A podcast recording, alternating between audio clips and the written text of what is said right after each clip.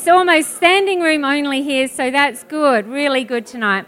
We love to uh, be able to put on a church service that people from other churches can join um, and just uh, be together as the greater body of Christ coming to worship God tonight. And an insanely good dinner coming up soon. You just have to sit through me talking for a little while, and then you all get to eat. Uh, so I'll try to be as quick as I can. Now, if I can just see, I don't want necessarily the people who talk for a long time, but people who like to put up their hand and say one word answers, I'll take those people. Um, I'll just yell it out there. First of all, what are some of the sort of Christmas themes when you hear a message or uh, preaching or something at church about Christmas? What are some of the things and sort of one word answers that, that gets focused on? Put up your hand, yell it out. Yes. Jesus, Jesus good. As a baby, yes joy, peace. What about some of the stuff that went on? Thankfulness, yep. Yeah. Children, shepherds, sheep. He's got all the answers. Good work. Angels. Those are some good ones, aren't they? Yeah? Fruits of the Spirit, the peace and the joy. That's right. I'll, I'll leave it there. So we got the angels, we got the stable. One more. Love, yes. So, tonight, I'm going to focus on perhaps something no one's ever focused on, and that's the census. Woohoo! Get ready for a Christmas story on the census. Anyone show of hands if you've heard a message on that before? Yeah, I didn't think so. I just read the Bible, and the weirdest stuff sticks out to me. And I'm going to share that with you tonight. Because I'm sure you've heard the, the account of, the, of when Jesus was born. I'll read it for you shortly. But the fact that there was a census is, to be honest, it's mind blowing to me. And if that's the only scripture I had out of the whole Bible, then that would just keep me going every day of my life. It's just mind blowing to me, and I hope that you feel the same by the end. See, my sister, did I even introduce myself? I'm Kylie. Uh, I'm at One Heart. I do a bunch of stuff.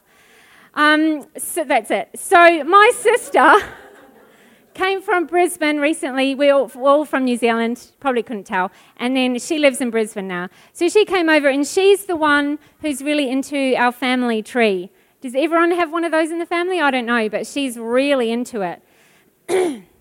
so every time I see her, she brings like old documents and pictures, and she weirdly thinks that I remember about what happened last time we met. So, two years ago, we went to a graveyard at the bottom of New Zealand. And so, this time last week, she's like, Oh, remember so and so and so and so. I'm like, No, I don't really listen that hard. I just listen for the juicy bits. So, she's telling me about the war heroes and the villains. Um, and one lady uh, who went for a walk in the rain across the fields to church, two days later, she came back married. Uh, that was interesting. Uh, super exciting this year, she told me that uh, our relatives, like straight up the line relatives, actually owned Downton Abbey. The Downton, not just the Abbey, the whole village, yeah. I'm not getting any inheritance from that, so don't bother asking. Um, she's actually traced our family tree back to the 900s. It's amazing. She's still going. It's pretty amazing, yeah. To 900, that's a long time ago. Uh, and uh, most of the information she gets is from things like the census. Uh, censuses. One, um, I mean, we all experienced a complete chaotic census this year. That was a bit of a, a, a disaster. Considering that censuses, censi, what's the plural of census? Censuses have been going on for thousands of years, like 6,000 years. The earliest recorded or documented census is from 3800 BC. And they're often to do with tax purposes. So that one in 3800 BC or 600, whatever it was, um, they were repeating that every six or seven years, not only finding out where people live, but how much livestock, um, how many, what kind of vegetables they had, and how much butter they had, which is obviously relevant for tax purposes. Uh, There was a really interesting census done in 1086 or something that my sister had access to, some stuff in England. The documents are now called the Domesday Book. Maybe if you've got English ancestry, you'll know about that. Where they not only, for taxes, they not only had to say where you lived or where you were on that night, but also everything about your stuff. So, how many windows you had in your house, how many knives and forks. So, my sister Tracy is able to tell how many knives and forks our ancestors had in the year 1086. So, it's pretty wild. So, the sen- so censuses, and of course there's censuses in the Bible. I really don't feel confident that's the word. Um, the book of Numbers is called the book of Numbers. Guess why? Because it's the numbers of the censuses that Moses did in 1440 BC or something like that. So I'm going to read the uh, brief account. Oh, here's a picture of uh, some ancient people doing a census. You can see they're like writing it down, and then they're like, "Oh, don't forget that one." There's one more, write him down. No, that's not what he's saying, but there is a genuine art of some censuses, a census. Okay, so in the book of Luke, the Gospel of Luke, written by Dr. Luke, uh, about Jesus' birth. At that time, the Roman Emperor Augustus decreed that a census, aha, we know what that is, should be taken throughout the Roman Empire. This was the first census taken when Quirinius was the governor of Syria. So all returned to their ancestral land. Joseph went up to the town of Nazareth, Nazareth in Galilee to Judea, to Bethlehem, the town of David, because he belonged to the house and the line of David. So that's King David. You know, from David and Goliath, that's the same David. He went there to register with Mary, who was pledged to be married him, with, to him and was expecting a child. We already knew that too. While they were there, the time came for the baby to be born, and she gave birth to her firstborn, a son. She wrapped him in cloths and placed him in a manger because there were no guest rooms available for them. So I just wondered and I hope, I imagine you all do too. Why did Luke put so much information in here about the census and Quirinius, and it was the first, and they all had to do this? Why didn't he just give the account of Jesus being born? Hey, Jesus was born in Bethlehem. Why didn't he start there? Why does he give us all this details? And there's a reason. First of all, for the people hearing this, uh, uh, that Jesus was born in Bethlehem and born of the line from King David, that that was their ancestry, that just shows again and again uh, pointing to Jesus as the Savior, as the Messiah. There are over 300 prophecies in the Old Testament that point to Jesus that he fulfilled. There's hundreds of them. Uh, there's some mathematician who made up a statistical analysis of how likely it is that one person could fulfill all these, and it was one to the, I don't know how to say it, heaps of zeros bigger than I can count, much more than billions, like getting into gazillions, like really, really not a statistical uh, chance. And Jesus fulfilled them all. So, him being born in Bethlehem, that's what it's like.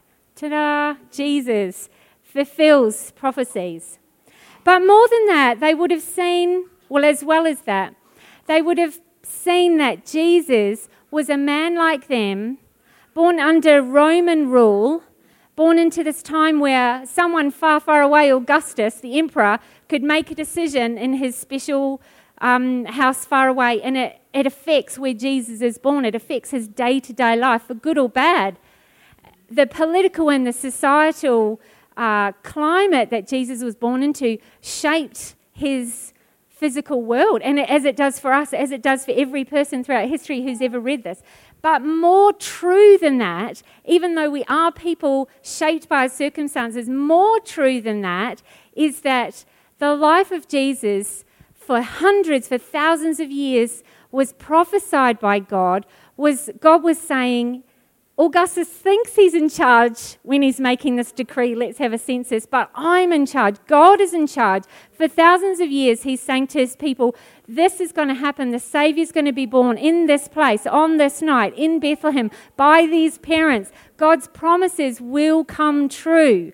Not, we're not people just shaped by our circumstances. We're people covered by God's promises, and God's will will ultimately be done. How good is that? That's good. It's not up to the Augustuses of the world, Augusti, Augusti, wives. So the message of Christmas is good news. The Lord is with us. There you go. In John 1 14, it says, oh, my favourite line The Word became flesh and made his dwelling among us. God, outside of time, outside of creation, became flesh and was counted among us. Literally, in the census, counted among us.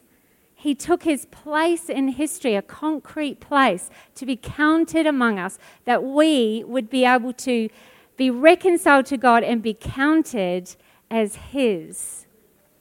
This, this isn't one of those stories that gets made up around Christmas time. This isn't a fairy tale. There's, there's the weight of historical evidence to say that Jesus was a man born in this time and place at the time when they had the census in that town by these people who said that he was one with God and who did miraculous healings. Even atheist scholars say because of the burden of this historical evidence, I'm, I do not believe in God, but I have to say Jesus did miraculous healings. There's too much evidence to say that he didn't, and to say that he died on the cross crucified and died under the Roman rule, and that his disciples at the time refused to say that he didn't rise from the dead. They said he rose from the dead, and they refused to unsay it, even as they were put to torture and death themselves.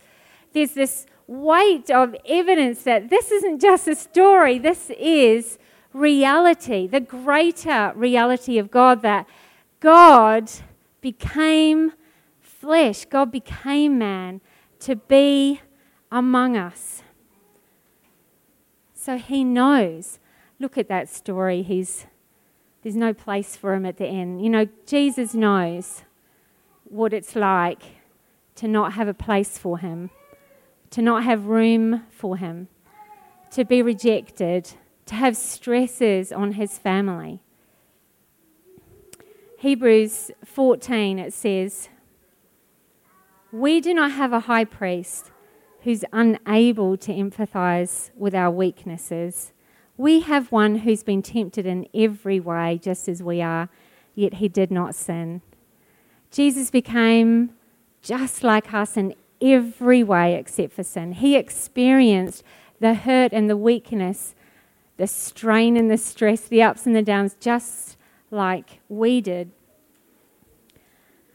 And sometimes it's difficult to understand why. We look at the cross, we're like, what's that got to do with me? Okay, I agree, he was back in history, there was a census, he got written down, but how does that affect me now? Why would God do that? There's a story, uh, and I've completely made up the pictures to it, so they might not all significantly match. And if you're a person who likes to perhaps shoot geese, you might. Uh, think other, way, other ways about these pictures. Um, this is a story about some geese, and it explains really simply why Jesus came to be a man. One snowy Christmas Eve, a woman was taking her children to church in the farming community where they lived. She asked her husband to come, but he refused. That story is nonsense, he said. Why would a God lower himself to earth and become a man? It makes no sense. It's ridiculous. So she and the children left, and he stayed home. A while later, the winds grew and the snow turned into a blizzard. It's very tricky to get blizzard photos because they're just all white. As a man, as the man looked out the window, all he saw was the blinding snowstorm. I should have just had a white one, that would have been funny. He sat down to relax before the fire for the evening, and then he heard a loud thump. Something had hit the window. Then another thump. He looked out, but he couldn't even see more than a few feet. When the snow let up a little bit, he ventured outside to see what was beating on his window. In the field near his house, he saw a flock of wild geese.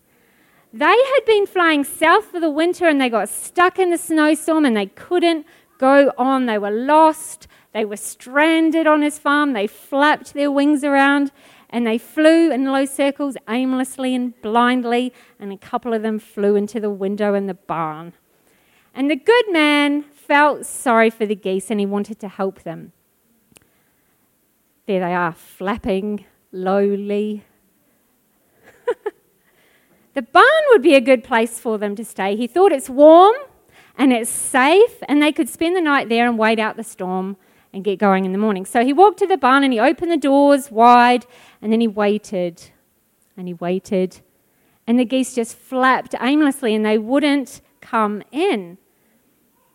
The man tried to get their attention, but it just seemed to scare them and they moved further away. He went into the house, he came back with some bread, he made breadcrumbs trails, and they still didn't catch on. Nothing he could do was getting them into the barn, and now he's getting frustrated. He got behind them, he tried to shoo them into the barn, but they scattered everywhere.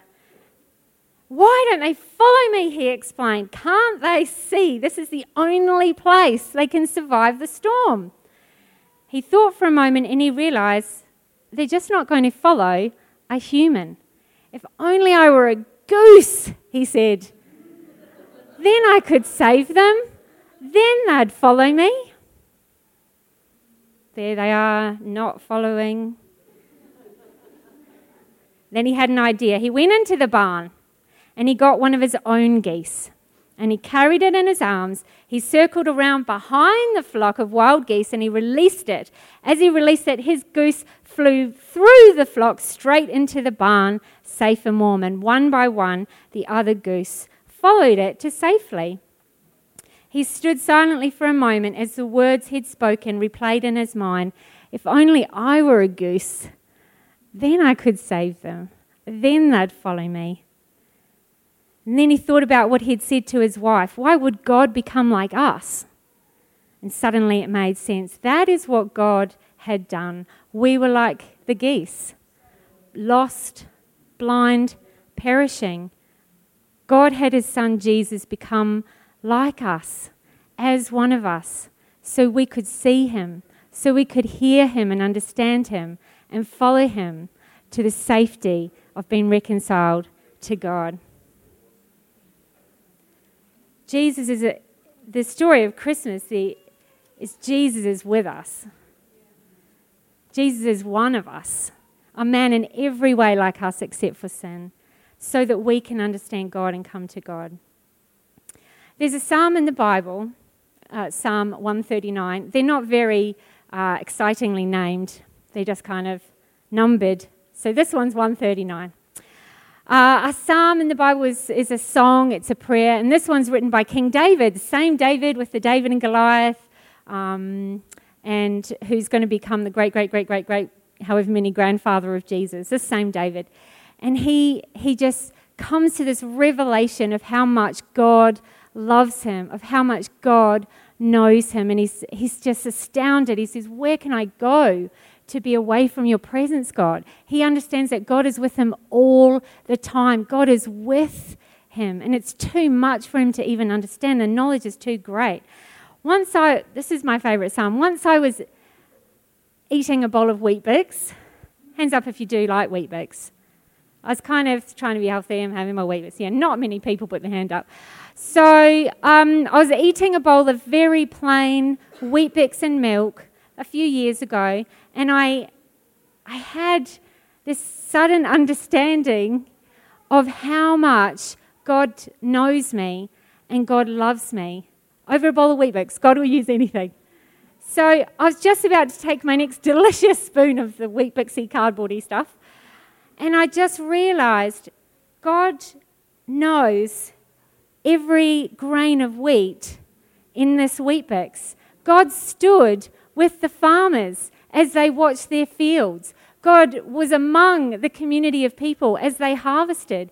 God stood with the workers. His presence was with the workers in the Sanitarium factory as they processed it. He was with, you know, the teenage person whose first job it was to stack the shelves at Woolworths, where I got it from, wondering what he's going to do with his first paycheck or whatever he was doing at Woolworths. God is with every grain of wheat in that Weet-Bix, every step of the way. And then with me as I ate it, and then with me as I ate it, I, I just put my spoon down and I just cried. I just cried like David did. Your knowledge of me is too great. It's beyond our understanding. That the Lord is with us and knows us, knows everything about us, even greater than we could ever know about ourselves. He knows even the history of the clothes that we're wearing. He knows, you know, where you're going to go. He knows where you've been before. He knows every thought you've had, every word upon your lips before you even go to say it. The Word of God says He knows every hair on our head. And Psalm 138, 139, that's what it says. David says, Lord, you've examined my heart and you know everything about me. You know when I stand up or when I sit down. You know my thoughts even when I'm far away. You see me when I travel and when I rest at home. A different version of this says, You see me when I come in and when I go out. Once I walked into church and like it was late, and the church I went to had real, like green, awesome green lino a long, long middle aisle, and I had these super squeaky shoes. And I like to sit in the front row, even if I'm late, but I did think that I could just sort of sneak into church. And the preacher was reading the psalm, and he stopped while I squeak, squeak, squeak, squeak all the way out the middle aisle. Everyone looked. Uh, squeak, squeak, squeak, squeak. Sat in the front row.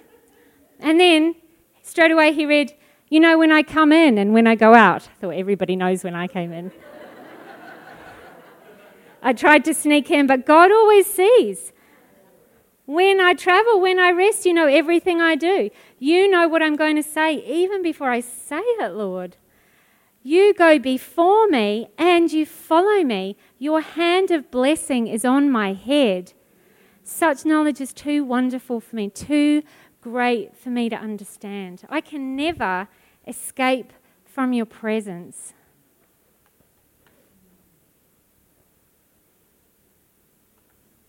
If I go up to heaven, you are there.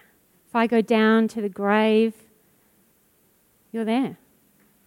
If I ride the wings of the morning, if I dwell in the furthest oceans, even there your hand will guide me, your strength will support me. I could ask the darkness to hide me and the light around me to become night, but even in the darkness, I cannot hide from you. To you, the night shines as bright as the day. There's nowhere we can go that's outside of God's presence. This Christmas message that Jesus is with us, the Lord is with us, is just the best news we could ever have. Hundreds of years before Jesus was born, Isaiah prophesied and said that this Savior would be born of a virgin and we will call him Emmanuel, which means God is with us. That's who Jesus is. God is with us. And when we grasp that in every area of our lives, that I'm not alone. I'm not walking through this thing alone. I'm not on my own in any way. God is with me, then that changes everything. Emmanuel, God with me, that changes everything. Jesus came to be counted under that awesome census in a concrete time and place, but he didn't stay there in history. He spread himself into every moment of every human being's life. His presence is with us even now. So, Christmas is not, as the shops would have us believe, about getting more presents. It's about knowing I live in the presence of God.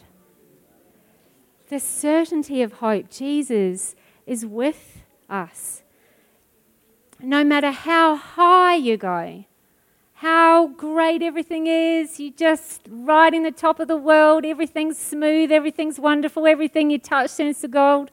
God is with you. And no matter how low you go, your life is in tatters. You feel you've reached rock bottom and then you trip and go lower, whether it's through your own, whether it's through circumstances or even through your very own fault. Even there, God's hand reaches out to you. Even there, God's strength will support you. When yeah, there's nowhere we can go, we're never off His radar. He's never looked away. The Lord is with us even now. Um, can I have the music team, please? don't think that that means I'm almost done. I know sometimes that's what it means, but not today. Just like them to stand up for a while. Maybe I could get you all to stand for a moment.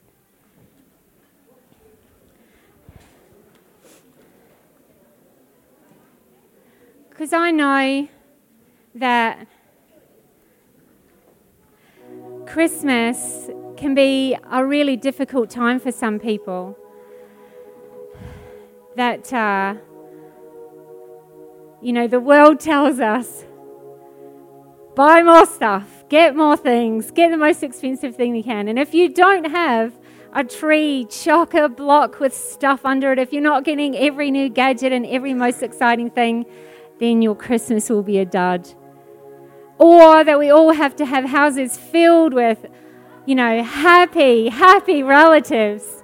Everyone smiling, all the children clean at all times, no fighting, no tears, no empty houses, all very Brady Bunch land. So if you are going to have a Christmas where you don't have um, armfuls of presents and you don't have houses filled with happy relatives, then Christmas can be a really lonely experience. And I know that. I haven't had Christmas with my family for 14 years, not a speck of family.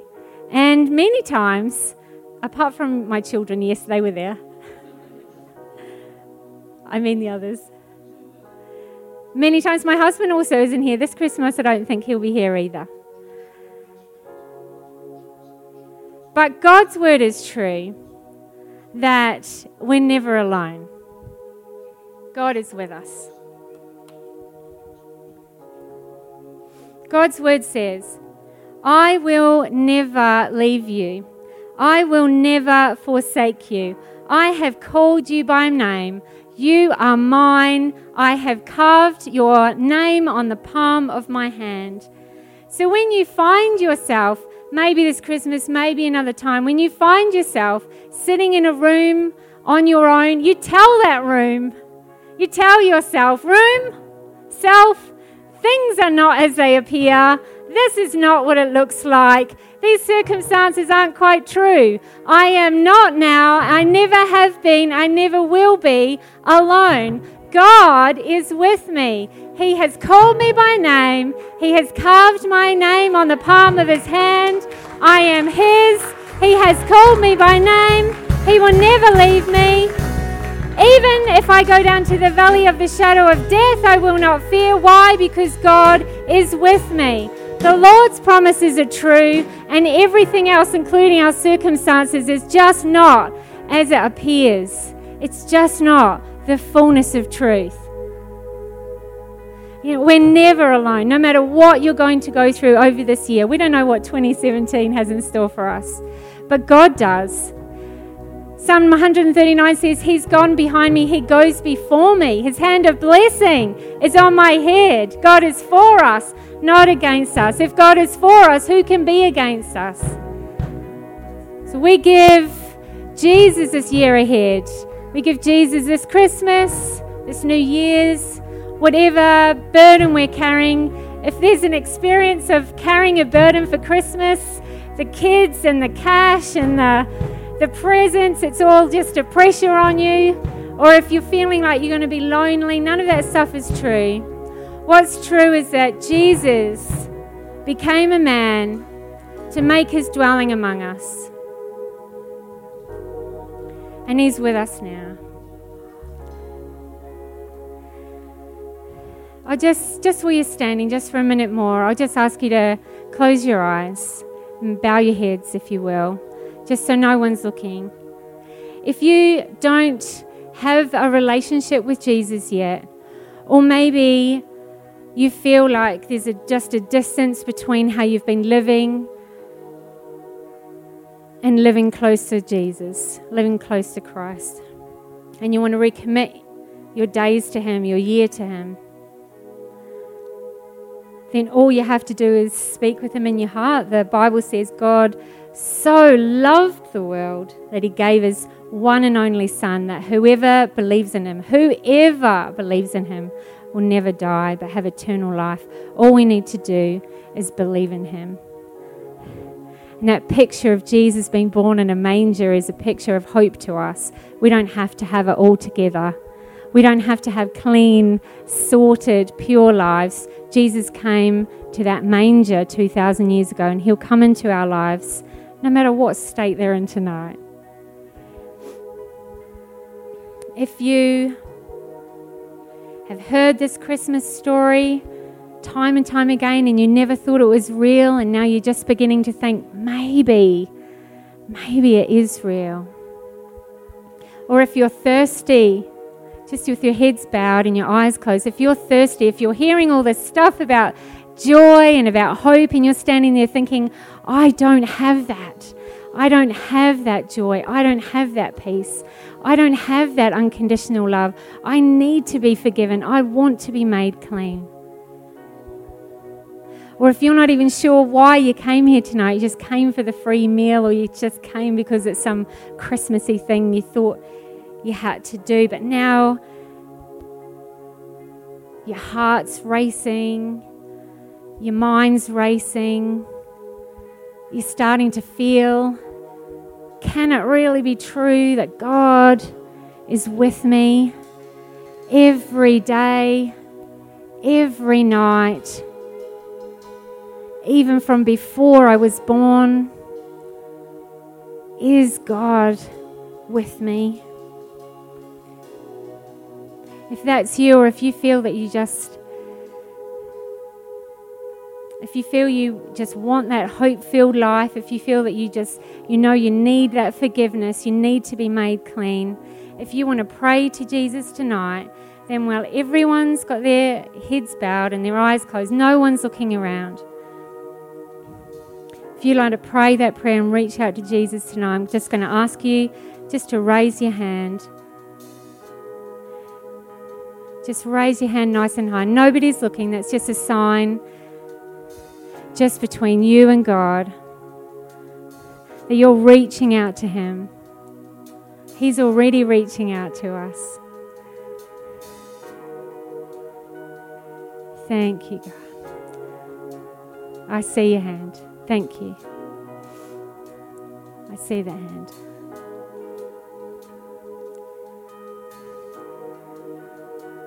Thank you, Jesus. If you want to recommit your year or commit 2017 to the Lord now, if you want to just raise your hand as well. Just believe in Jesus in your heart that every day you want to give to the Lord. He's gone before you. No matter what this year holds, He's gone before you. He goes before you. He makes straight the crooked paths. His power goes before you. His hand of blessing goes on your head. You walk into this year with God at your side, before you and behind you, and holding you up. Hmm. Lord Jesus, you were born, you became a man to be counted in that census. The Romans thought they were in charge, but God, for thousands of years, you had it prophesied so we would know that you are in control, that you're will your promises, your purposes will be fulfilled. Jesus, just pray for every person here. As we lay down our lives, as we lay down our year, you were counted among men in that first census. We stand here today to be counted as yours.